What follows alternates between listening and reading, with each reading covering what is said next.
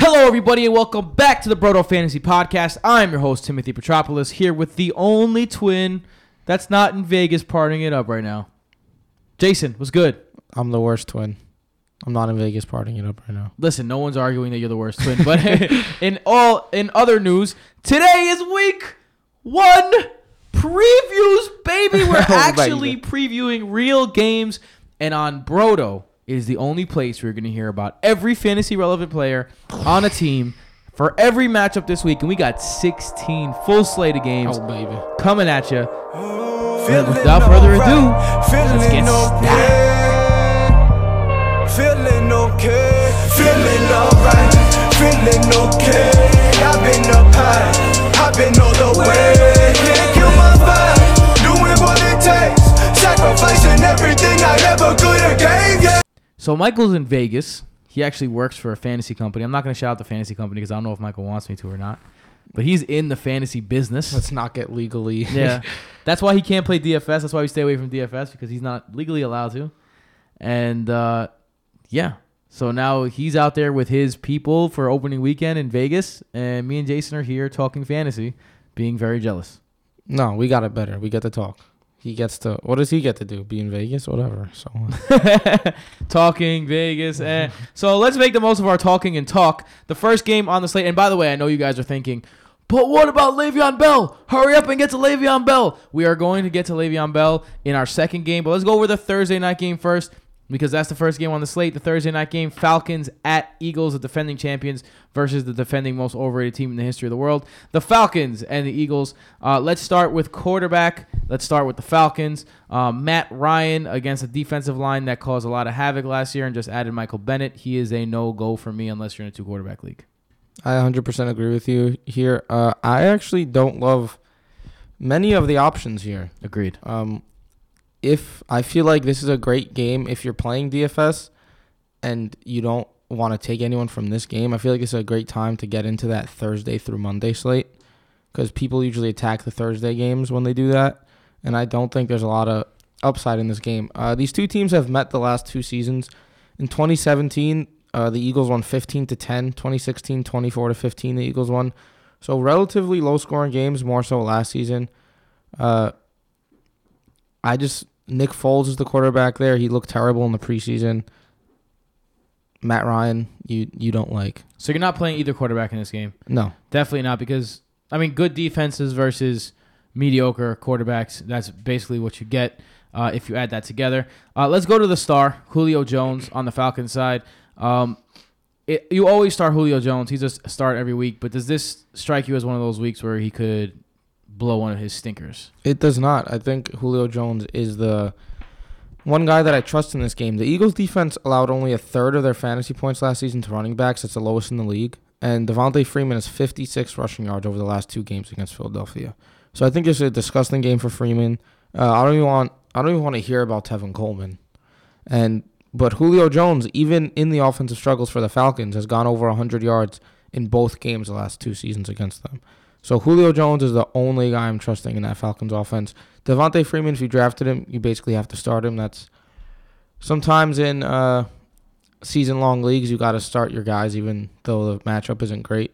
I, it's week one, you got to start Devonta Freeman. But Julio Jones is definitely the top guy in this game. Uh, it's a rare, very rare occasion, ladies and gentlemen, because me and Jason agree on every single thing that Jason just said. yeah, I, I think Julio's a must start in this game. I think that he's in line for a big game. It's not like the Falcons aren't going to put up any offense, and I think the offense they do put up is going to come through Julio. Um, Philly was third in DVO, DVOA against the run last season. They added Haloti Ngata to add some um, add some depth to that line to help stop the run. So I I think that with the Falcons, usually a high scoring offense or a, a perceived high scoring offense, even though they don't actually score high, um, you're gonna only want to. Julio Jones is the only guy that I'm expecting a ADP worthy performance from in week one. Not to say that the rest of these guys are going to be bust for the rest of the year, just for this matchup. Uh, We got we got to transition. All right, I know it's hard to transition sometimes, but when you're thinking about what we're talking about here, we're not talking about rest of season anymore. Those talks are It's over. week one, baby. Yeah, it's week one. We're talking about season to season now. Those talks aren't over, but they're not going to dominate the conversation as if as it did, you know, leading up to the draft. Let's go to the Eagles side. We already said we're gonna. we, go we talk about all the fantasy relevant players, Austin even the Hooper? ones that aren't great. So Austin Hooper, Yeah. you're not starting, and Mohamed Sanu and Calvin Ridley, I'm also not trusting in this game. Uh Calvin Ridley is um, going to be. It's going to be interesting to see how he's used in this one because he's not a true slot receiver. So I wonder where he fits in this uh, offense. Well, he's definitely a wait and see approach with them for sure. Um, so we already said we're not taking a chance on Nick Foles here unless you're in a two quarterback league. I think even if you're in a two quarterback league, Matt Ryan I would play, but Nick Foles, I'm thinking about Uh, a little harder. honestly, in one of our Broto leagues, I picked up Atlanta defense. I think they're a valid streaming option this week. Uh, I'm not. I'm not buying into the Nick Foles. I, I guess you can call a hype coming off the Super Bowl, but those were the best games he's ever played in his life. Uh, with a lot of injuries up front, uh, Alshon Jeffery's out. There's not a lot of weapons right now for the Eagles. so let's go over some of those weapons. Uh, Alshon Jeffery's obviously out. So who is the pass catcher that you're looking at? So the options that we have: Nelson Agholor, Mike Wallace. I think those guys stick out to you right away. Mack Hollins is hurt. Oh, he'll though he would have been a little sleeper of a player. They like him a lot there. Shelton Gibson is another wide receiver on that roster who I'm just saying because he exists. And uh, Dallas Goedert, they said he's going to have a big role in the red zone this season. So that's an interesting one to look at. Um, if you are looking at pass catchers here, let's say you have an open spot, wide receiver three, um, who are you starting in that spot? Yeah, so uh, the Falcons have Trufant and Alford on the outsides. That's definitely not where you want to attack them. So uh, Wallace and Hollins are not guys I'm considering here. Brian Poole, on the other hand, the Falcons slot cornerback, had the worst catch rate allowed last season, and the best slot receiver last season was Nelson Agholor. So with everything I've said about the Eagles, Agholor is starting off the season with a dream matchup. You're looking at the best slot receiver last season against the worst slot cornerback last season, and the slot is where Nick Foles is going to throw it. He's not a strong armed quarterback. So when I'm looking at pass catchers, and of course Zach Ertz is always a must play. Uh, he was a favorite in Nick Foles as well. But Agholor would be comfortable throwing out there as a wide receiver three. Um, so Nelson Agholor is that I would I would be comfortable starting Mike Wallace. I think in this game as well. I think that he has a He's going to be He on the outside.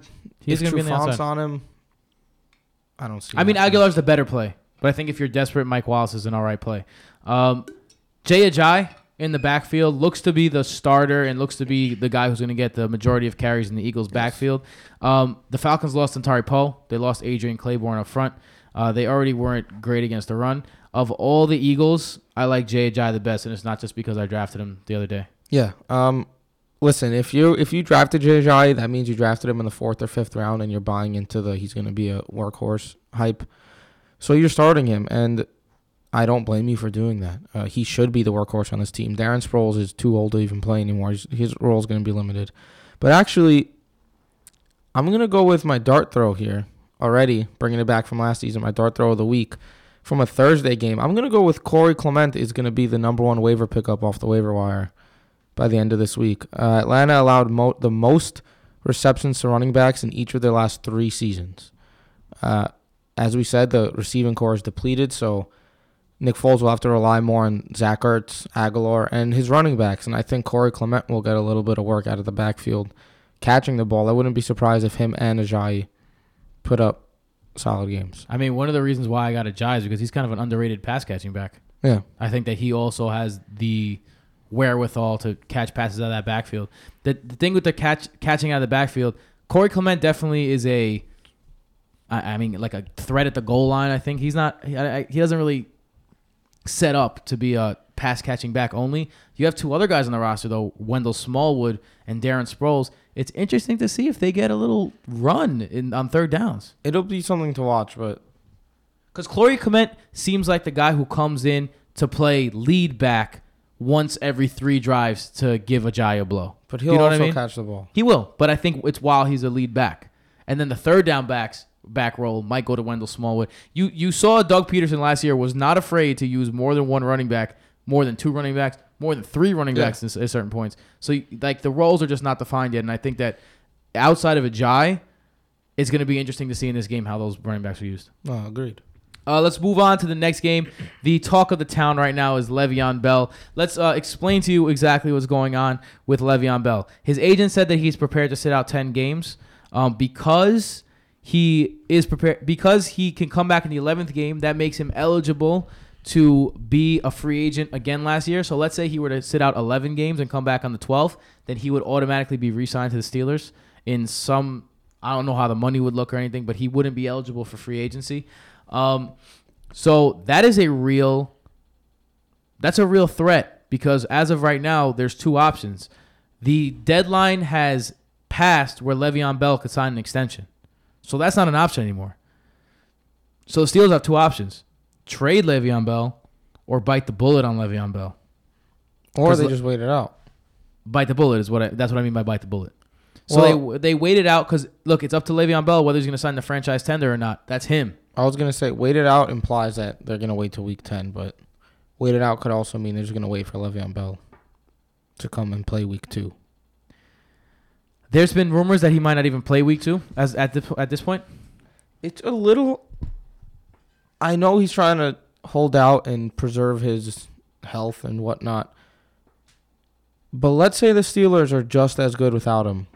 He's not helping himself. Which brings me to a, my next point. The Steelers actually score one more point without Le'Veon Bell in the lineup than they do with Le'Veon Bell in the lineup. In Le'Veon Bell's Le'Veon's Bell Le'Veon Bell's career. Now Le'Veon Bell has missed exactly 16 games, which is a nice benchmark because you could see an entire season without him. They score one more point a game over an entire season. I mean, it's not a fluke at that point. On top of that, the running backs that aren't named Le'Veon Bell have averaged over 20 PPR points per game in his absence. On top of that, Jason, I don't think you're ready for these numbers that I'm about to tell you. Maybe you are. Do you know what Antonio Brown's numbers are in the 16 games that Le'Veon Bell's They're missed? unbelievable. Unbelievable is not even the word. 207 targets, 146 catches, 2,080 yards, and 13 touchdowns. If that was a season, he would break the world. He would Yeah. break the, he would break fantasy. If Bell doesn't play, he could. Man, he could. He could. He could. He absolutely could. Um. So, how do you feel about James Conner then? James. Conner is a must start. James Conner, I agree with you. If a washed up DeAngelo Williams can be a running back one for the Steelers, James Conner can be a running back one. This guy is a talented guy. The only reason why he wasn't a first or second round pick is because he got cancer. Yeah. And he beat cancer, and I was going to beat the shit out of the Browns. And behind that offensive line, who right now I think is the best in the league. These guys have been playing together for three straight years. They have a boatload of talent, And now they're all shitting on Le'Veon Bell. and they're they're all hating on Le'Veon Bell. So you know they want to block for James Conner. I just picked James Conner up in my in my dynasty league, and I mean I'm in my keeper league, and I am so hyped. I put in a I put in a FAAB bid that was a little exorbitant in the the Brodo redraft league for him. What you put? I don't want to say because you promise you won't put in a FAAB waiver after this No, to beat me. no. Put thirty dollars. Why? Why'd you say that? I just said I'm not going to promise. Well, they said no, like I'm not gonna, I'm not gonna do it. Yo, you can't do it now. Now I can. No, you can't beat my thirty now. That would be the worst shit if you did that. Yo, You don't know what's in my phone already. that's horrible. Don't do that. All right. Um. So how about the other weapons on that squad? James Washington, um, Uh, Juju. I think that Juju might actually benefit from Bell being gone as well. I agree. Um, while AB's been uh targeted all these years, there's never been that good of a wide receiver two across from him. Maybe that's why he's been peppered with so many targets when Bell is out because Bell is typically the number two option there. But with Juju around, uh, he may be leaned on more for shallow routes, turn the running game a little bit into a short passing game. It's not like the Browns secondary is very intimidating. Uh, I'm firing up Juju confidently. Ju- uh, I, I'm also. What about James Washington? Because now he was definitely like a not start for me, but now a, a slot has opened up. Juju and A Brown get it. They're getting. They're starting. I think it's a little crazy to go with James Washington at the moment. I think that uh you know I liked this spot for Steelers tight ends. Uh Cleveland's not great at blocking the tight end and with Bell out. I think the question is which one is it? Exactly. Vance McDonald's been out the preseason, he's questionable, But he's the more talented player. way more talented. And So then- that's a little bit of a bummer because you can't really trust either of them. And yeah, Jesse James also. He has his moments, but he's no. He's basically like a young. You know, I was gonna say Antonio Gates, and- but that would be like a huge compliment. But He's I like meant a- like Antonio Gates today. he's like, a young Heath Miller. like he's not gonna catch a ball unless it's in the end zone or something. Um, let's go to the Browns. This is at the Browns. Well, Big Ben, Oh, Big Ben. How did we stop? How did we not mention Big Ben? Now, Big Ben on the road against the Browns struggled last year. You know Yes. his struggles against the road on the road. What does Le'Veon Bell do for Big Ben's value? I don't think it changes it that much. I'm still not starting him. Uh, we we know about Big Ben's struggles on the road. I mean, it's as simple as that. The Cleveland defense is a tad underrated, believe it or not. And I think that Conner will step right in and be the running back that they need. And I don't think Big Ben. I mean, Big Ben's been a top 10 quarterback. I don't remember the number, like two times his entire career. And he's always able to do it while uh, supporting AB and Bell and stuff of that sort. So it might seem contradictory that we're saying start AB, Juju, Conner, but I still don't think Big Ben's a great play this week. Uh, I think Big Ben. I think he's worth a stream. If you're streaming quarterbacks, I think that Big Ben is not a bad idea to stream. But I'm not. I'm not going to act, act like you should play him in DFS and play him for sure. Um, let's go to the Browns then. Uh, for the Browns, we have a bunch of new weapons, a new quarterback, new everything. Let's start with the quarterback position, Tyrod Taylor. Um, Tyrod Taylor does not throw interceptions. He does not turn the ball over. In his career, he has a rate of turning the ball over 1% of the time. So he's going to have the ball. He's going to hold it. Um, does he hold that ball and get into the end zone? Or does he have a stanker? What do you think? Uh, I'm gonna go not stanker, but like a 12 point game. He's not someone I'm considering. Um, he- the Steelers led the league in sacks last season. That's not good for a quarterback who you just said likes to hold the ball and not uh, try to take chances. So I think that works against the Browns if they're smart, but Hue Jackson's the coach, so they're probably not. Uh, I think Carlos Hyde is the guy that you're going to want to play this week. Uh, if there's any time his role is going to be as big as it is, it's going to be now. The season starting, Chubb hasn't really earned himself a role. And after losing Ryan Shazier last year, the Steelers allowed 5.1 yards per run as opposed to 4.1 without him. So it went up a whole yard. Uh, five yards per run is it's not chump change. That is It's pretty terrible. Yeah, it's horrible. Great for Carlos Hyde though. So Carlos Hyde, I'm starting confidently in this. And Carlos Hyde has a history of being the best player in the history of Week One. yes, he does. Week one, he puts up three touchdowns, 850 receiving yards, and 400 Right, rushing yards so- every year. Whatever that's worth. um, I know you're not big on Juice Landry in the long term, but this is a Steelers secondary that has some issues. We don't know what's going on with Josh Gordon yet. Josh Gordon could play, could not play. Um, if he does play, are you going with him? And if he doesn't, what's your uh, what's your outlook on Juice Landry?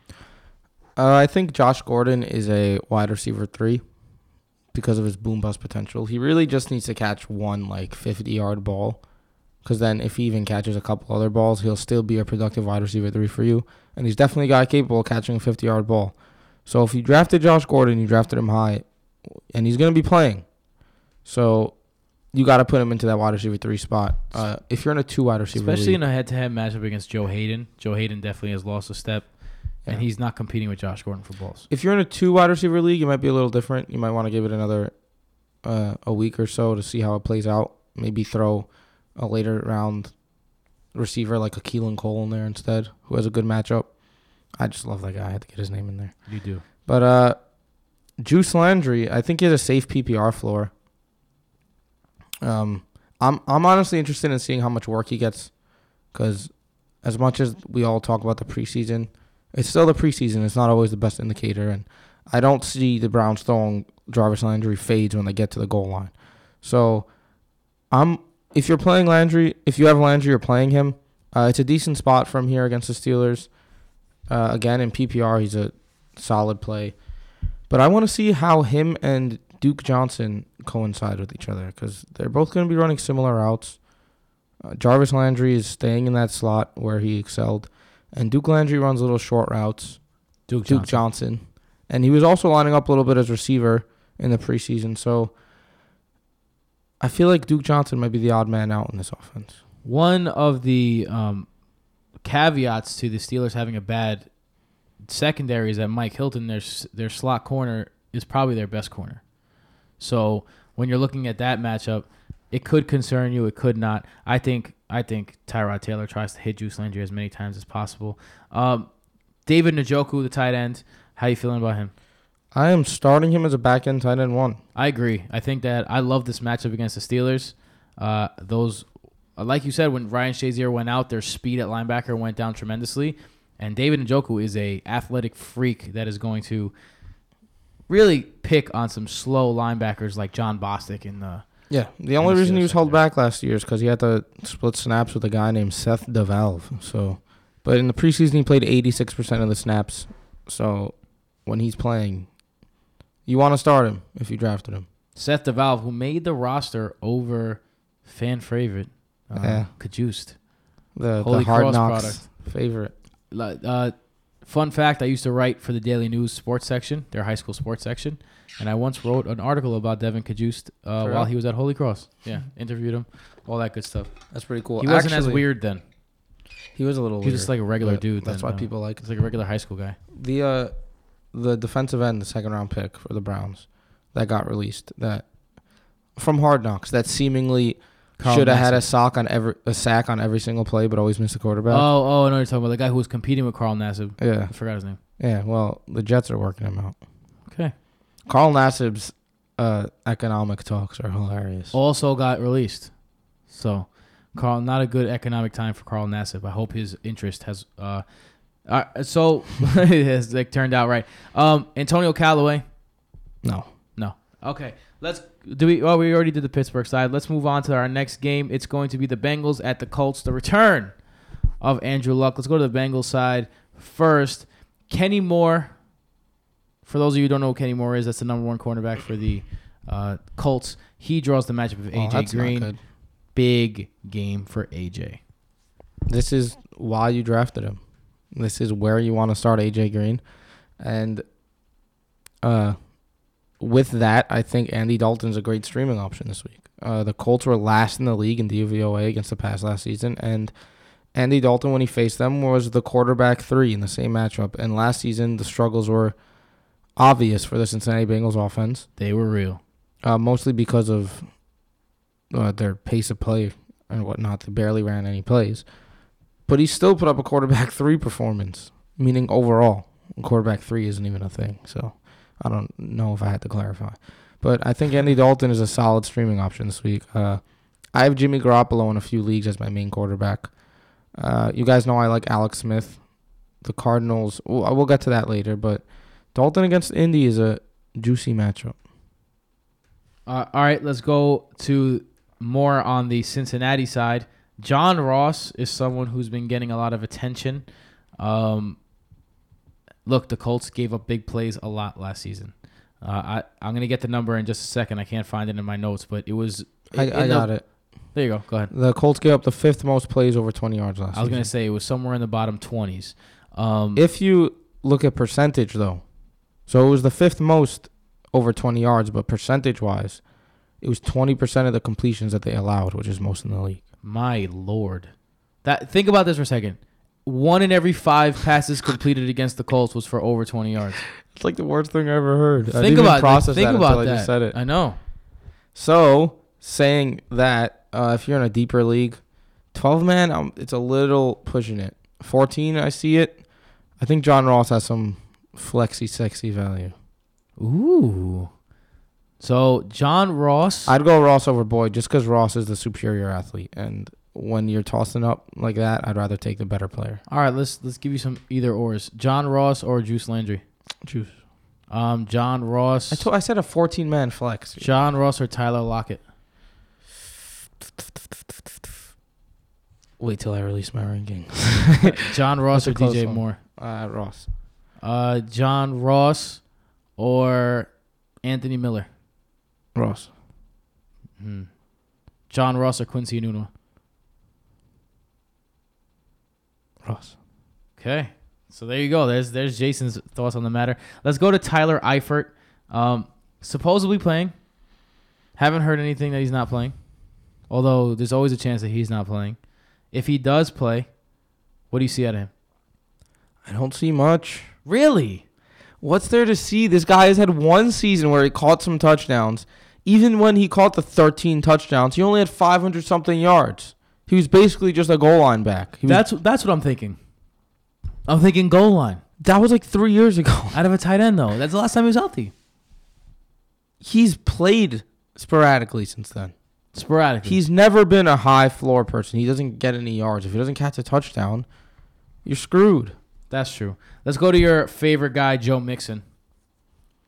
Gotta start him. Got to start Joe Mixon in this one. It's, I mean, you have to. Yeah, I mean, the Colts are worse through the air than on the ground, but that doesn't mean they're good on the ground. They're just a bad defense overall, basically.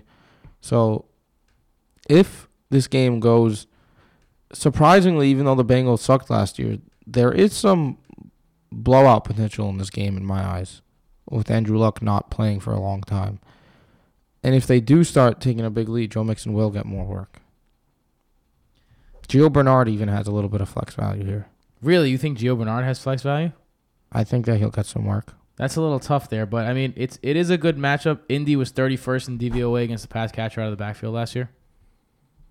Not a good look. So I- Bernard. that- yeah, that's a great matchup. I don't know if I'm going to play Gio Bernard just because I don't know what kind of what kind of you know playing time he gets. Oh yeah, I mean, obviously. Let's go to the Colts. Andrew Luck is back, baby. He's back. Captain Andrew Luck is out on a voyage yet again. Um, Yet again. Listen, the Bengals D line is not the type of D line that he wants to see right off the bat. The Bengals D line is good. Talking about guys that get to the quarterback very easily. Atkins, Dunlap, these guys are, are good. Uh, their number one cor- cornerback, William Jackson. It was his first year last year. He ranked number four in P- PF, PFF. solid season. Yeah, really good season. Uh, kind of went underappreciated because there were other two rookies, um, Marshon Lattimore and um, in Baltimore. I can't remember his name off the top of my head, but the Baltimore, qu- I mean not Baltimore, uh, Buffalo. Excuse me, the Buffalo. Tre'Davious White had a You're, saying Baltimore. Fanta- yeah, fantastic rookie season. Um, so he, he got overlooked a little bit, but that's a number one cornerback that has number one potential written all over it. Um, but he stays on the side that's not going to be housing T.Y. Hilton. So, how does T.Y. Hilton and Andrew Luck connection look like this game to you? My expectations are tempered. Uh, as Wait, against the Bengals defense, like this is not really a vaunted secondary. it's a underrated defense. The Bengals are just underrated all around because of what happened last season. Uh, can't really explain it. They're a better team than what they did last season. Andrew Luck hasn't played in forever. His uh, velocity was a little down uh, in the preseason, and also his yards per attempt were almost half of his career. When he was healthy, yards per attempt is a great indicator of a quarterback. And when he was healthy, it was around nine yards, and in the preseason, it was around five. So I mean, that could he might have just him. not been cutting Yeah. it loose, but he might also be a little scared to cut it loose. He hasn't played in over a year. He's had shoulder problems for two years. So, and as you mentioned, the Bengals line is very good, defensive line that is. So I'm not trusting Andrew Luck here, and I'll start T.Y. Hilton, but I'm not expecting one of his huge games either. Um, at the tight end position for the Colts, Jack Doyle, um, also Eric Ebron. Yes. We saw them both get work in the preseason. We saw Doyle get more reps, but we saw Ebron be more effective with the reps that he got. Are you scared of that time share there? And do you think any of them is fantasy viable this this week? Uh, potentially. I think that right now you have to trust Jack Doyle. He's been a solid safety blanket for the last two seasons, always in the back end tight end one category. So, and he had over 100 yards last season against the Bengals, and that was with Jacoby Brissett. Andrew looks a better quarterback than that. So Doyle's a guy I'm starting. Eric Ebron is more of a wait and see. I really don't see him gaining much value the entire season with Doyle around. Uh, one guy that I do like for Cincinnati is Jordan Wilkins. Sorry for Indianapolis. Yeah. Marlon Mack is injured. Christine Michael is bad. So that leaves Jordan Wilkins, the rookie. Uh, Nyheim Hines is a small scat back, Mm-hmm. so he's not going to rush the ball. Uh, Interesting to see if he gets the passing down work. yeah, but Cincinnati allowed 128 rushing yards per game last season. They gave up a solid amount of touchdowns, and Jordan Wilkins is going to be that guy. And uh, it'd be smart probably for the Colts to not put everything on Andrew Luck like they did a few years ago, every game. Uh, That, that's not changing. I mean, their their line's a little better, especially on the left side, but they're still putting it all on Luck's shoulder. I mean, of course, but it's his first game back in two years. You don't think they're going to rely a little more on the run?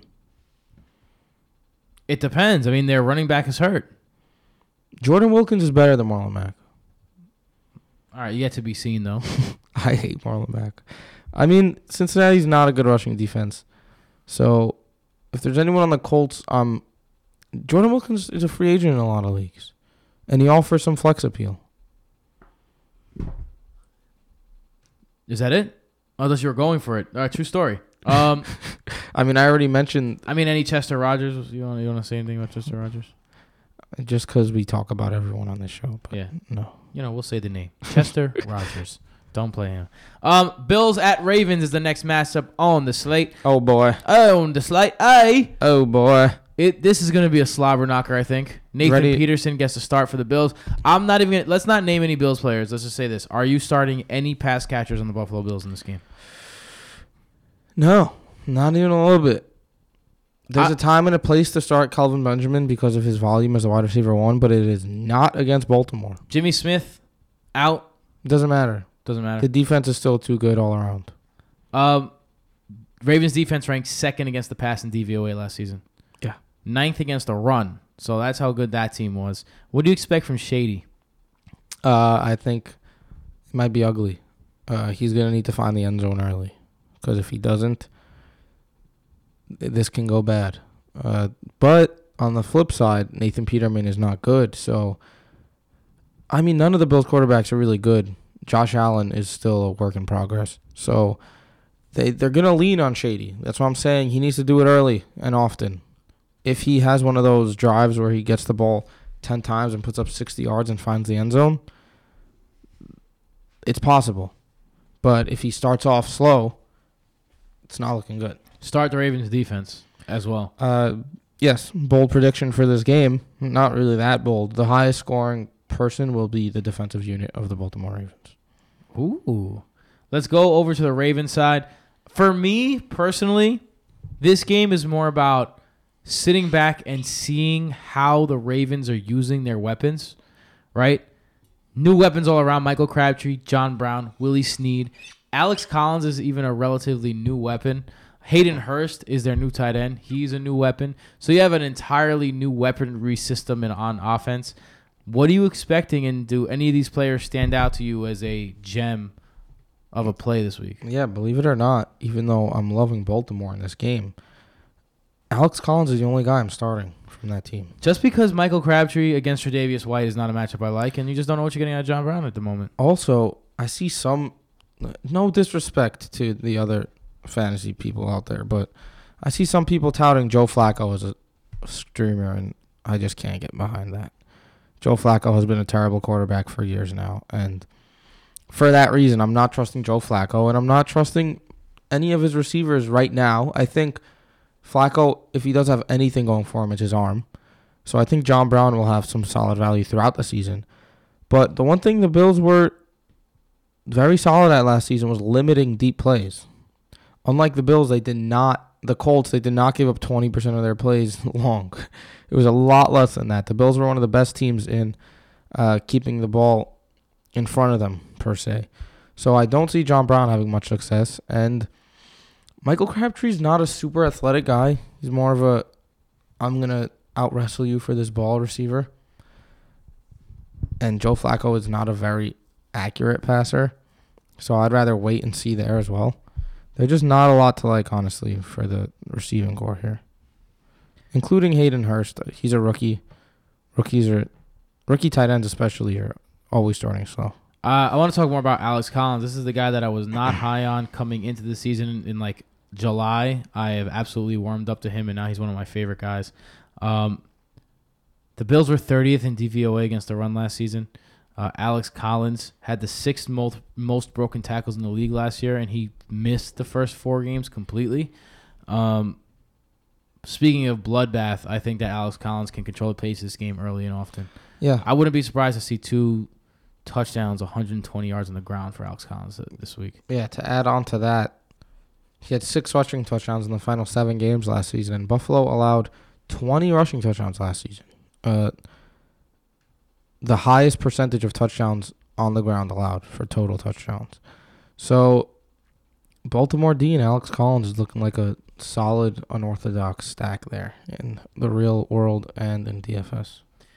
Let's go to another question that I have a personal investment is in because I have a very uh, I, I think unique take on this one. I don't know if it's unique, but I think that um, I'm in the minority of the fantasy community. Uh, Bucks at Saints. Let's start with the Saints. Let's start with the running back situation. So the two running backs behind Alvin Kamara both get cut, and now Mhm. Mike Gillislee gets signed, and there's only two running backs on the team right now, and that is Mike Gillislee and Alvin Kamara.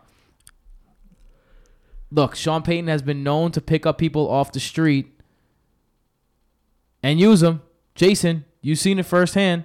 You won a championship on the back of Tim Hightower. You know it. You know what that's like. You, and throwback to like 2012 or something, Evan Royster. So you've seen Sean Payton has a history of not using one running back. And Alvin Kamara's career high in carries is 12. He did it three times last season. Guess what, Tim? Do you see do you really see him going up to like 20 carries? Yes. I don't I don't see that. I, I Gillislee think, just joined the team. dude, it doesn't matter. Yes, it does. No, it doesn't. Yes, it does. It does not matter. it does not matter. does. I promise you Mike Gillislee gets a touchdown in this game. That's an absurd promise. That's like the craziest promise I've ever heard. I don't think so. I think Mike Gillislee plays a prominent role in this offense for the first 4 weeks of the season. Perhaps after week one, I don't see him having much of a role this week. So you're saying that Alvin Kamara is going to get every single touch out of the backfield for the running back? Was he going to touch the Not ball every touch. He's going to who's who there's no other running backs. Gillislee got like eight rushes. 8 rushes. Eight rushes. So that leaves what? Kamara with what? Kamara will see How many touches? 22 rushes and 22. five receptions. So he's going to break his or 17 rushes and eight receptions. so he's going to break his highest ever carry count by 12 by 10. See, the thing uh, I just think Sean Payton has the long game in mind. I don't think that he uses Kamara like that. I think that he'd rather lean on Gillislee, someone who they like, someone that they mentioned they like. I I just think that Gillislee is going to be in Mark Ingram's role. He's going to be the third and first and second down back. I really I really truly believe that. I think that's a crazy statement. But little fun fact: last season, even with Mark Ingram around, Kamara was a running back one and running back three against Tampa Bay. Overall, top three overall both times. I mean, it's a great let's be matchup. real. I'm not taking anything away from Kamara. I'm just giving it to Gillislee as well. He's gonna get more work, man. They just picked this guy up off the street. To, for what? To what though? To what extent? I don't think he gets more than 15 carries. This is week one of a 16 fine, week he won't season. get fine 15 carries, but then he'll get eight receptions. It's They'll true, use but I'm saying there's. swing passes to substitute for the running game. It's true, but you think the running back's only going to touch the ball 20, 25 times? And if No you add way. Gillislee eight times, that's 32 times. That's too little still. So then Kamara's gonna get it, not Gillislee. You're bugging. I You'd, don't- I don't know. you'd I start think you're Gillislee in a bugging. league. I think you're. bu- Yes, I think I'm going to. I'm going to start Mike Gillislee because Matt Breida has a really bad matchup against the Vikings, and we'll talk about that in a second. But I can't trust that matchup for Breida. Nah, you'd rather start Gillislee. I'm starting Gillislee, and I'm going to enjoy it. And when I score, when he scores a touchdown and maybe multiple touchdowns, I'm going to laugh in your face next week. Let's be ready. I smell a bet. What what bet? Who who does he score less than? Matt Breida. All right, I'll bet that. All right. All right. Um, I gotta write that down. Michael's not here to write it down. it's true. I thought I was gonna get away with it. Um, how about the passing game? The Bucks were absolutely the worst team against the pass in the league last year in every single measurable standpoint, and they haven't really made any upgrades in the secondary. They've just upgraded the front seven. Um, I'm starting Mike Thomas, and I'm expecting possible wide receiver one overall numbers from him. Um, I'm starting obviously Al, Alvin Kamara. I'm starting Ted Ginn in some cases, and if I'm in a deeper league, I'm starting Cam Meredith. I want all of that. I So want you're all the going Saints. all out. I want all the Saints. But I mean, I mean, don't get me wrong. I'm not starting Gideon Meredith in a 10 team league. Maybe starting getting a 12 team league. And then in a deep 14 man, Cam Meredith probably play. Uh, well, I'm gonna disagree with you there. Uh, Drew Brees, the Saints.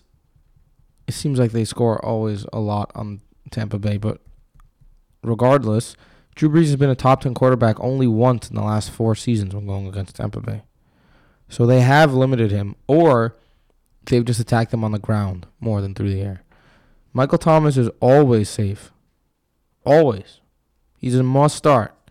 But I don't trust the other pass catchers in New Orleans. The person I'm keeping an eye on is Tre'Quan Smith.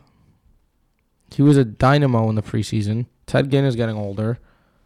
And Cam Meredith caught one ball in the preseason. Coming off injuries. He didn't really make his presence known there. I wouldn't be surprised if, if Tre'Quan Smith can catch a deep ball. There's going to be some waiver buzz next week for him.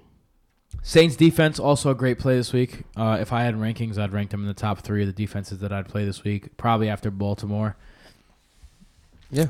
and the Steelers. Probably. No, I think I'd make them over the Steelers. Um, let's go to the Buck side.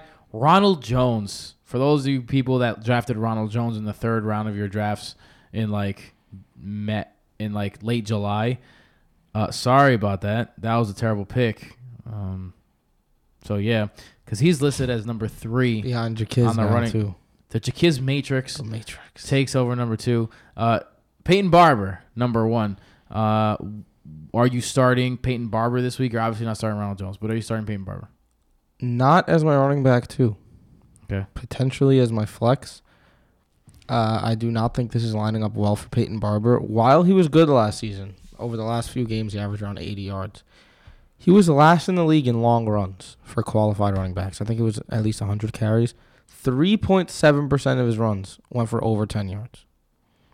He's not a, he's more of a grind it out and get you five, four or five yards a carry. He's good at that. Not really good at breaking out long runs. What that tells me is he needs a close game and a lot of work. And with Ryan Fitzpatrick there for the Bucks starting and not much help around him. If New Orleans goes up early, it'll be ugly for Peyton Barber. Not only that, it'll be ugly for Peyton Barber, and it'll also be ugly for Ryan Fitzpatrick. I think I'm not. I'm not a fan of this Bucks offense whatsoever. Uh, they played twice last season. Uh, the f- second time was in Week 17, so I'm taking that with a grain of salt. In their Week Eight matchup, Mike Evans finished as the wide receiver 80 overall. As you remember, Marshon, Lish- Marshon Lattimore frustrated him so much that he actually punched him on the sidelines and got suspended for the next game. Um, that was by far his lowest total last season, by far. Uh, Jackson finished at 57. Uh, Cameron Brate finished outside of tight end three. They're really It's a really bad game. tight end three really doesn't even exist. Uh, Doug Martin finishes the ru- uh, running back 64. Now, you're like, oh yeah, well Doug Martin sucks. The four weeks prior to that, he finished as a running back one, a running back two, a running back two, and a running back three. No, yeah, it's just not good. And Jameis Winston finished as a quarterback three again, something that doesn't even exist. So the entire Bucks offense in that game completely shit the bed. Yeah. I would sit them all if I can. Yeah, I, I have a question for you actually. hmm In one of my Broto leagues. So in a few leagues, I ended up with Robbie Anderson in a lot of leagues. I liked his value around the sixth round. And listeners know that I drafted Keelan Cole in all of my leagues. Every I, single I one. cannot let him pass me by. And he had to write in the names in half the leagues too. Yeah. Isn't in that the, crazy? In the live drafts, I had to write him in. yeah. Uh, in one league, I have Mike Evans, and I have uh, Whoa. AJ Green starting him, and then I have Robbie Anderson and Keelan Cole. Would it be crazy, Tim? It would ob- it would absolutely not be crazy. I know what you're gonna ask me. Do you so st- you're telling me do you sit Mike Evans? I could sit Mike Evans and not be a crazy person? Who's your flex? LeSean McCoy. I would rather start Evans over over McCoy So you're flex. so you're saying I start Anderson, Cole, and Evans and sit McCoy? That's what I'm saying. Interesting. I don't like McCoy in any way. I'm a little scared of Robbie Anderson in his first game with Sam Darnold. I mean, that's a fair. That's a fair thing. That's a Let's fair thing. talk about that later. All right. Um, Texans at Patriots is our next. Uh, Hold on, we didn't talk about just a quick. Sure. Uh, Chris Godwin and Djax. We don't really know their roles yet, so you don't want to start them. We just talk about their struggles. oh, uh, you're right. We did. We talked. We touched on them. We didn't talk about them for this matchup in particular. But one talking about the team struggles. for the good, the, for the Chris Godwin truther, truthers out there. He got listed as the co-starter next to DeSean Jackson on the on the starting lineup. Yeah. On So. I'm more interested in seeing how that plays out rather than starting one of them this week. And then Cameron Brate and OJ Howard. Uh, I don't know about you, Tim, but me and Michael are still on the Cameron Brate board. He's always been the uh, more productive player when they're both playing. I don't love either though this week. Uh, both of them are a stay away in general for the season until that gets sorted out. I just I can't trust either one of them until then. Now we can move on. Texans at Patriots is the next game. Uh, Deshaun Watson is back. What do you What do you think? He's facing a defense that's obviously going to be ready for him. You know, Bill Belichick has been preparing. Yeah, I believe that Deshaun Watson will have multiple turnovers this game. I completely agree with you. I think you've been listening to Veterans Minimum, young man. Have I? uh, well, lost my train of thought there. DeAndre Hopkins also against the Patriots has not passed 80 yards ever. So what the Patriots do is they limit the best player, and that's what they do. So DeAndre Hopkins probably disappoint. So for you DFS players out there who think it's going to be a shootout and you want to give Watson and Hopkins a lot of love, I don't think that's a great idea. Uh, Stephon Gilmore's a good cornerback, and he'll have help. Belichick, as I said, minimizes the best player. Uh, New England defense is good at game planning, and Deshaun Watson is eh, he's coming off an injury. People are trying to ignore that. He's also young. He only he only, he's played seven games in his life. See Muhammad ball. Uh, so if you drafted Watson, you're starting him for his upside. He can always rush in a touchdown and be a top quarterback. But I'm not loving Watson, and I'm not loving Hopkins. Interesting, uh, because Patriots not known for stopping fantasy players. They are very much a bend but don't break defense. They allow fantasy players to score, uh, but not necessarily the best fantasy players. Uh, what about Lamar Miller? Uh, Lamar Miller is fire him up as a running back too. He'll see the he'll see the work that he needs, and if the Patriots are focused on stopping Watson and Nuke, then Lamar Miller might have some open holes. Uh, did you mention Will Fuller? I did not. Uh, I think he's a crapshoot. He'll either catch a long touchdown or do nothing. He's the kind of guy that if like Jay Ajayi shits the bed on the Thursday night game, and you need a boomer bust player in your flex to make up for it, I think Will Fuller is the kind of guy that I'm going to go for. I think that's a solid thing. Uh, actually, little uh, tidbit here: Bruce Ellington. Um, no, Beat out Braxton Miller for that job, but just had to mention him. okay. Um, tight end favorite with the Texans? Any any type of inkling? Because No. I've gotten no news that says any type of Yeah, no. Texans running back is a favorite to No, to be the guy.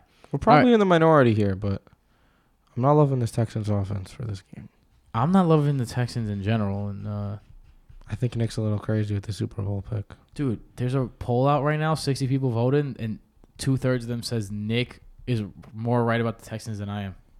So they're more likely to make it to the Super Bowl than miss the playoffs. Is that the argument? I, I'm absolutely flabbergasted, honestly. Um, go vote in that poll, please. Uh, Patriots. Let's go over Tommy. Terrific, lock and loaded. Obviously, start that guy. Um, Chris Hogan's role. It will be defined in this game.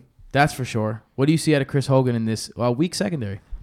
Uh, the secondary is weak, but they did add Aaron Colvin, a very good slot cornerback. And if Chris Hogan's coming out of the slot, that could be a little bit of a problem. I still think you'll see the red zone work and just the targets in general to be a solid wide receiver too. But just something to keep an eye on. Aaron Colvin is a good player. Um, but when you look at the rest of the team in Detroit, in New England, you're not starting Philip Torreira or Cordarrelle Patterson, and you know Gronk is gonna kill it. So how can you not start Hogan? Agreed, but here's it. All right, so how? Let's go back to Tom Brady. That line is a complete, re- complete rebuild. Um, still have good players on the line, but this is a brand new unit. Uh, most of these guys have played with one another, but it's it's not the same when it's not the full unit. Um, and you got on the other side, at least for the beginning of the year, J.J. Watt is healthy, Jadeveon Clowney is healthy, Whitney Mercilus is healthy. Uh, the Honey Badger gets pressure on the quarterback. The way you beat the Patriots is you blitz the crap out of them. Rex Ryan kind of laid out the blueprint back in 09 10, and everyone's been using it since to beat the Patriots. Do you think there's a chance that Houston disrupts the Patriots so much that Tom Brady kind of has a stinker? No, uh, I think Tom Brady always starts off the season well. Uh, I've said it before. I'm not a fan of drafting Tom Brady for the sole reason. Use him then trade him is what I'm saying. He is not reliable at the end of the season, and that's typically because the Patriots have a playoff spot locked up. But in the beginning of the season, you need to start Tom Brady. I'm going to be about to give you the hardest sit start cut you've had. Hit me. Rex Burkhead, Sony Michel, James White. Um, starting Rex Burkhead. Even though he's hurt, questionable right now. Yes, I'm sitting Michel just for the long term outlook, and I'm cutting James White. But I think James White has some PPR uh, value in this game. Uh, what about Sony Michel? He hasn't played, but all reports says he looks good. Is there a chance that he comes in and takes his job and just kind of runs with it? I think there's no way we see a like a Mike Gillislee type game from Michel this week. He's a rookie who hasn't played. Patriots defense. Are you comfortable starting them? You said that uh, DeSean Jackson, I mean Deshaun Watson, might throw some picks. He was on pace for 22 picks in his rookie year. He was also on pace for 70, uh, 58 touchdowns. So you know, take it with a grain of salt. The 22 interceptions, but it is something. There's something to be said about a young quarterback who's turnover prone facing a Bill Belichick defense. I am starting New England defense in one of my leagues. Wow, really? Okay. Yes. So are you banking on a score? Because I feel like this could be a high scoring game. Are you banking on a defensive score? No, I'm banking on a few turnovers. If if Houston puts up 20 and if they lose 28-20 and there's a couple fumbles and a couple picks, it's a solid game defensively. All right, let's go over to our next one 49ers at the Vikings. Here is another running back question. Looks like Matt Burita is going to get the first crack in that. Wait, wait, wait. Did you just say burrito? I did. It's Burita. You said burrito. I'm proud of you. What? I'm very proud of you. What I usually say. Burrito. Like there's a U there or something. It always bothered me. Really? Yeah. It was called a Matt Burrito. Burritos. Doritos. Uh, Question for the fans out there, because we had an argument this weekend. Uh, Memorial Day weekend, we had a very, very exciting weekend. We were arguing whether Cool Ranch blue or spicy sweet chili purple are is the better Dorito flavor. You know what? That's like asking who's the better team, the 2018 Astros or the 1962 Yankees. It's like one is a classic, always there, legend in Cool Ranch Cool Torino, Ranch. and one is the the new analytics king that just stings your taste buds and you can't get out of your. It just doesn't go out of your mouth. Oh, I Oh, what's think your vote. I think it's it's the purples. It's Cool Ranch. But my all-time favorite chip is Cool Ranch Doritos. really Doesn't make good. any sense. all right, let's get to the running backs. Uh, Matt Breida is taking first crack at the starter job, but he does draw a tough road matchup against one of the fastest defense in the league. They ranked first in DVOA against the running backs catching passes last year, and sixth against the run overall. I am going to sit Breida, even though I took him in the fifth round of my draft, and I'm going to happily start him next week. But is Burita or Morris playable for this week, in your opinion? Uh, against the Vikings secondary, I mean line. Alfred Morris is someone I'm staying away from this week. Uh, he's still new to the team. If I'm going to use that argument against Gillislee, I got to use it against Alfred Morris. Uh, he's still new to, the team, and Breida has been taking first team I mean, reps. I mean, Morris did play two in two preseason games, so it's not exactly the same. One preseason game. He didn't play in the fourth one. No, I don't think so. But either way, Breida has been getting the first team reps in practice uh, because Morris is relatively new. And he's more the PPR guy. And when you're facing a team like the Vikings where there's not likely to be multiple rushing touchdowns, maybe not even one, you're gonna need the PPR guy. So I think Breida is has some flex value because you need to attack the Vikings somewhere, and it's not really on the outside. But so Morris, I'm keeping on my bench this week. Breida has some flex value. Jimmy G against a pretty tough secondary. You streaming him this week? Uh, I actually have Jimmy G as my quarterback in a lot of leagues, so I don't I don't see him as a streamer. I think he's gonna be tops in the league. I- let me rephrase that question. Are you streaming against him this week? So, for example, is if he's on your roster, are you picking up a streamer off the I waves or with an easy match matchup and starting him instead? This is something I'm deliberating right now uh, with Andy Dalton. Uh, Jimmy G, but it's so hard. You saw him put up 40 points against the Jaguars last season when nobody said to start Jimmy Garoppolo. And but when you look at it, the Vikings didn't allow more than 20 points at home last season. Flip side, Jimmy Garoppolo. I know we had red zone issues, well documented. Fine, I don't care about that. The Niners scored in 60% of his possessions last season. That's unbelievable. And it's not a fluke. He's a good quarterback, probably a great quarterback. And great quarterbacks are the ones that do stuff against good defenses. But then on the flip side, this is this is eating at me. I think you can tell. Minnesota has only allowed four quarterback one finishes under Mike Zimmer the last four seasons. What? That, I mean, that's your answer, bro. Honestly, that's your answer. That's an average of one QB one finish a game a, a, year. year. That's ins- that's absolute insanity. Mike Zimmer always ran crazy defenses in Cincinnati. Yo, Jason, that's that. It's a killer. Fuck Jimmy G this week, for real. Don't do it, Jay. Um, Marquise Goodwin is going to be targeted heavily. We definitely know that. What's your outlook for him this week? Another guy I'm torn on. I'm just torn on the Niners. I'm a big fan of the Niners this year. I have Jimmy G, Goodwin, Morris, and Kittle all in one team. It's kind of excessive. Uh, it's going to be interesting. Garcon may line up more on the side of Xavier Rhodes, which would make Goodwin more enticing. I was gonna say Xavier Rhodes usually is more of a better fit with uh, bigger guys anyway. It's the small, fast guys who usually give him fits. And that's the thing. Goodwin, he might not be the most polished receiver, but he's fast enough to run by anyone. yeah, Doesn't matter who the guy is. So if you say Goodwin, you might miss out on an 80 yard touchdown. But he's also now the number one receiver where he's going to get a lot of targets. So you might also miss out on seven catches and 80 yards. So it's tough to sit him, but if there ever was a time to, it's this game. So he's a wide receiver three for me right now on the fringe. Pierre Garcon. Garcon, I'm not starting. Yeah, He's Um, not athletic enough to uh, outduel his secondary. George Kittle. Kittle is someone I'm starting as well. Um, in a tough matchup, Mr. GQ may lean on his tight end for help, and we've mentioned that's really his only red zone target. So one of they- the one of the big reasons why I'm cold on the 49ers this season is because they have no true red zone threat. I think they'll make it work. So Kittle, I'm starting. Here's one. Here's my dart throw of the week. You ready?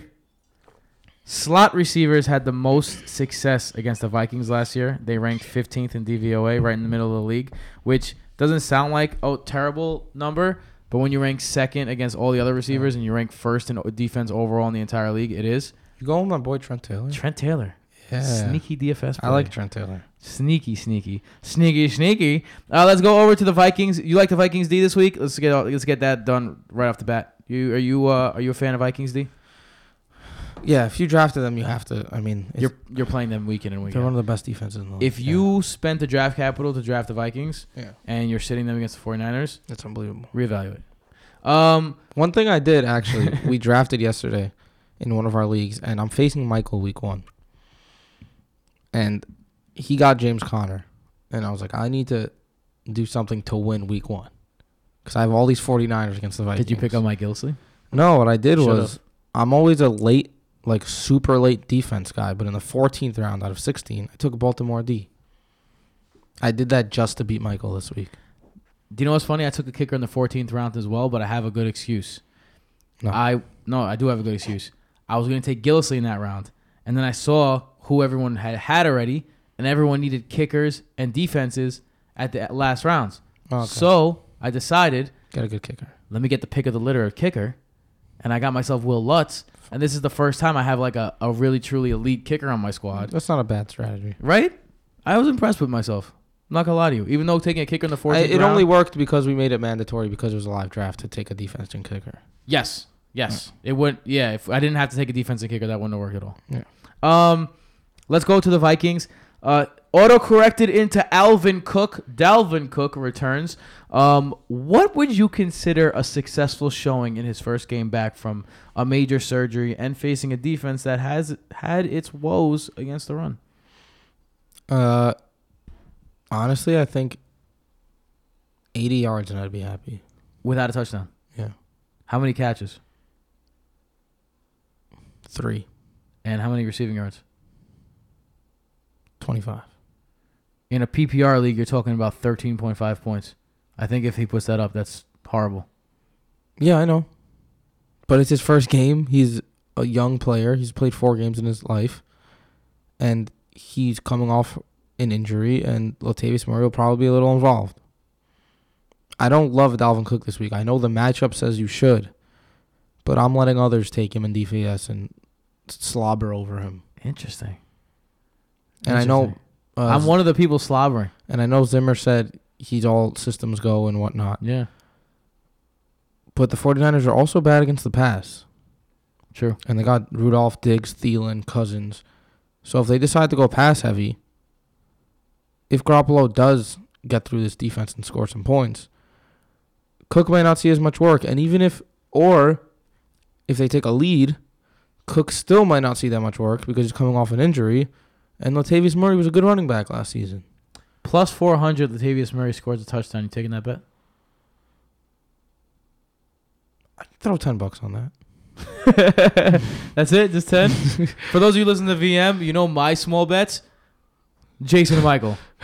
you haven't met small bets till you met Jason and Michael. I mean, well, I'm going to spend real money on Latavius Murray scoring a touchdown. Percentage wise, then. What are the percentage? What's the percentage chance that Latavius Murray scores a touchdown this game? 35. I was gonna say 33. Go We're on the same page. Uh, Diggs versus Richard Sherman is the matchup, and if they don't match that up, it's gonna be Richard Sherman against Laquan Treadwell. And I was talking about this in the other in the uh, in VM actually. Diggs versus Richard Sherman is going to be a real head spinner for Richard Sherman because right now all of the um, reports that are coming out saying that Richard Sherman is getting absolutely torched in practice.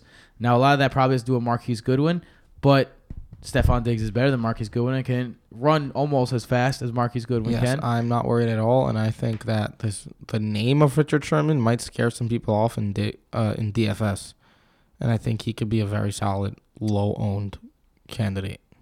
Closely monitoring, uh, monitoring personally how Adam Thielen is being used with by Kirk Cousins because he was Case Keenum's favorite guy last year. Yeah, And I think a lot of that had to do with his production. I was in a draft recently where Adam Thielen went two picks before Stefon Diggs did. Personally, I don't know. I think Michael took Thielen first. I'd rather have Diggs. Michael took Thielen. I would rather have Diggs as well.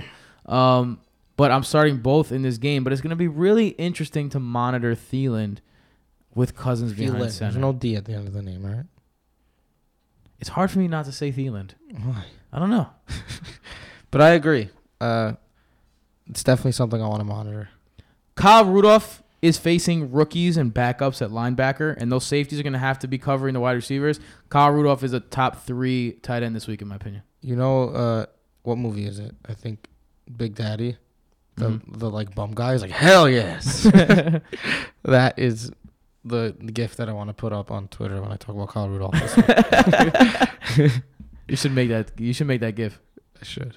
Uh, our last game that we're going to be going over is the Titans In part one, in part one, excuse me, is the Titans at the Dolphins. Let's talk about this. This is a chance for the Titans to see exactly what the Matt Floor, Matt Lafleur system is all about. It's a chance for them to flex their muscles a little bit because the Dolphins got rid of their best defensive player. They do add Minkah Fitzpatrick, who had a good and a very solid preseason, but that is just preseason. Uh, let's start in the backfield for the Titans. Dion Lewis, Derrick Henry. I think both of them are startable this week. I think both of them have running back two upsides, and I would be comfortable starting either or both. Uh, I'm going to agree with you there. I think that Henry Lewis and Delanie Walker are all safe plays this week. I think they can all be productive. Uh, let's be real. The best positions on the Titans are those two. I Xavier Howard at the end of last season was becoming a lockdown corner. Rishard Matthews hasn't played all offseason. I'm not loving, even though it might look like a good matchup, I'm not loving the wide receiver options here. I think this is going to be a very running back heavy, tight end heavy game for the Titans. As you said, I'm cool with Henry and Lewis as running back twos. And of course, it, it kind of goes without saying that you're starting Delanie Walker. Interesting. So you think Howard is going to shut down Corey Davis like that? I do not like Corey Davis. Why? All year you've been kind of shitting on him. I've been I took him in two drafts and each one you're looking at me like gross. There's a chemistry issues, man. Chemistry. He came he missed the whole season, came back in the playoffs and scored two touchdowns and, and got 90 yards. Fine, whatever. It wasn't What a 90. fine it wasn't, whatever. It wasn't 90 yards. It was 90 It yards. wasn't 90 yards. I promise you it was But 90 anyway- yards. I promise you. They couldn't even connect in the preseason. When you watch him and Mariota, there is a noticeable disconnect there. Ah, I think It might just be me it. nitpicking, but Yeah, I think you're there's a reading too much into it. noticeable disconnect. Speaking of Mariota, I think he has a chance to make some real noise in this game uh, with his legs and with his arm. What do you see out of Mariota? Uh, I think he's a back end streamer. I agree. I think that if if you ha- if you have a guy like Jimmy Garoppolo, I think Marcus Mariota would be someone I'm streaming instead. I think Dalton is the number one streamer this week, but Mariota would be someone probably a quarterback 15 16 range when I do my ranking. All right, so let's see. Let's do it. Let's do it either or again. Mariota or Matt Ryan. Mariota. Marcus Mariota or Ben Roethlisberger. Mariota. Mariota or Patrick Mahomes. Mariota. Mariota or Derek Carr. Mariota. Derek Carr. Don't even get me started with the Raiders. I'm literally not starting one Raider. Jason is. I, I just want to tell you for the last week, Jason has been so disgusted by the Raiders organization. It's kind of ridiculous. Like he gets legitimately angry when we talk about the Ra- Raiders organization. Listen, you people out there. Put all your money, put down your mortgage on, Whoa. on Raiders under. Yo, Jason said that, not me. Raiders under eight wins is oh Where you getting them at eight? What, Everywhere. What sports book are you looking at? everywhere. no way. Yeah, I don't know about that. DraftKings Sportsbook is 100% under eight. You want to go to Jersey then? I do. I, I wanted to do it, but they weren't letting me do it over the phone. And you said you uh you said you really like Delanie Walker in this one. Yeah. All right, yeah, I really like Delanie Walker as well. Let's go over to the Miami side.